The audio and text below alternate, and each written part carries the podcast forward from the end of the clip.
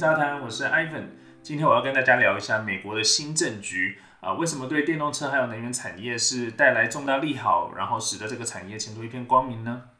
啊，美国时间一月二十日哦，终于结束了长达数个月的大选纷争啊，有暴乱，然后有着各种法律的诉讼啊。不过在一月二十日过后，川普终于正式下台，而且是一个和平的下台。那 Joe Biden 正式就任了第四十六届的美国总统，也是史上最年长的美国总统。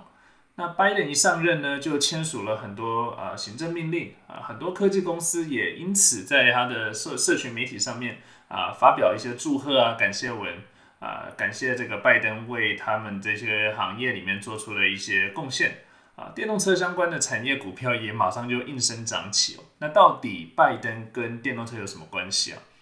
呃，我们知道川普跟拜登在呃这个能源政策上一直是相当对立的。呃，川普为了支持美国本土的一些石化燃油工业，在他的任内四年哦，放宽了燃油车的排放标准，退出了跟气候保护相关的巴黎协定啊，然后去支持美国去达到所谓能源独立的状态。除了之外，他还同步放宽了天然气等等的能源开采限制。啊，大幅减少在新能源的领域探索的投入。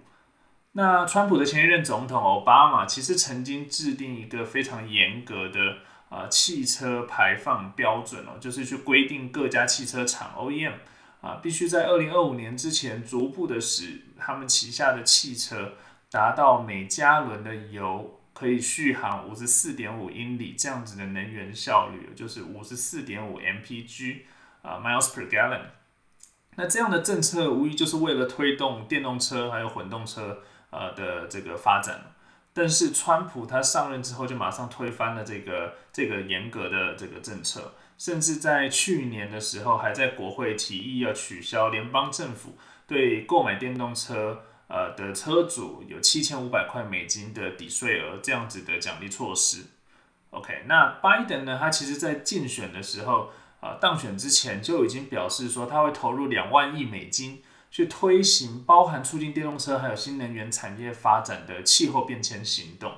那相关的政策方向包含说，要将政府啊、公部门啊，还有公车他们这些车辆啊、校车、货车等等的大众车辆都把它电动化。啊，然后在二零三零年之前，各州政府会啊，就是联邦政府会跟各州政府去合作，增设增设五十万座的电动车充电站，然后承诺要恢复电动车的相关税收减免的政策，然后还会透过呃更严谨的一些法规啊，来去促使消费者能够去选择排放量更低啊、低碳然后更环保的车型。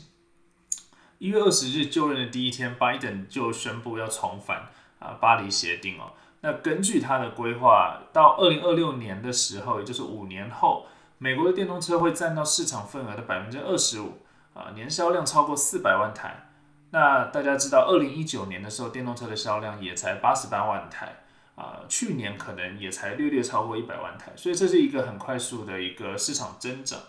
那其实从十一月份拜登当选以后，相关的电动车的类股就就已经有很惊人的涨幅。那大家就不难看出，说新政府对电动车、环境、能源相关的产业是带来重大利好的，也让很多新创电动车品牌呃计划就是在这个呃最好的这个时间点，透过一些这个 spec merger 的一些特殊手段，在美国的股票市场里面上市。啊，其中就包含工厂建在 Arizona，啊，总部在北加州的 Lucid Motors，啊，他们今年要交付旗下第一款这个量产车，啊，然后这个传闻才刚出来哦，都还没有确定是啊透过哪一家公司去上市，这股票就已经涨了百分之七八十了。那美国西岸最大的州呢，加州啊，其实汇聚了很多高科技产业，还有一些新创电动车公司啊，像是 Rivian，像是 Lucid Motors。Come Automotive 啊，Faraday Future 还有 Tesla 啊，都在加州。那州长在去年九月二十三日的时候签署了一个行政命令哦，要在二零三五年之前禁售燃油车哦，这是美国第一个明确规范燃油车禁售的州。嗯，今天呃，美国时间一月二十一日，Biden 也上任了，才第一天、第二天哦，他就马上付出行动，下令说要。重新去审视美国目前燃油车效率的一些标准啊，飞机、家电啊，节能的相关的一些节能标准。所以我们也看到很多新闻媒体就报道啊，然后说这是一个重大的利好消息啊，然后陆陆续续也在 social media 上面看到很多公司的高管、CEO 啊，甚至是品牌的官方账户都发表了一些呃这个这个欢迎的讯息啊，像是啊快充网络的供应商 EVgo 啊，消费电子品牌 Belkin，然后家电巨头 GE 啊，美国联合航空，还有一些能源公司哦，都有发表相关的这种。啊，social media 的讯息啊，尤其是针对重返巴黎协定这件事情啊，表达支持。那除了美国在政策上面的利好之外，整个大环境和汽车工业啊的变化啊，加上市场消费习惯的变化，我认为啊，我们可以很乐观的相信，从现在开始算起，未来十年绝对是新能源车还有电动车的黄金发展期。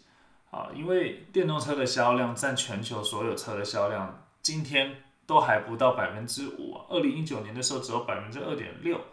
啊，所以这个前景是可期的，一片光明啊。那对于造车、新能源、新品牌啊，还有太阳能跟自动驾驶等相关周边行业的商机，还有市场增长的潜力，感兴趣的朋友可以回去听我前面几期有聊到这些议题啊，我也会把链接复制在我的 blog 文字版的下面。如果你喜欢这一方面的议题，你可以到各大平台的 Podcast 去订阅我的频道，然后也可以追踪我这个科技人的马克林杂谈 Instagram，啊，跟我能够有更多的交流。那这就是今天想跟大家分享的，我们下次再见喽拜拜。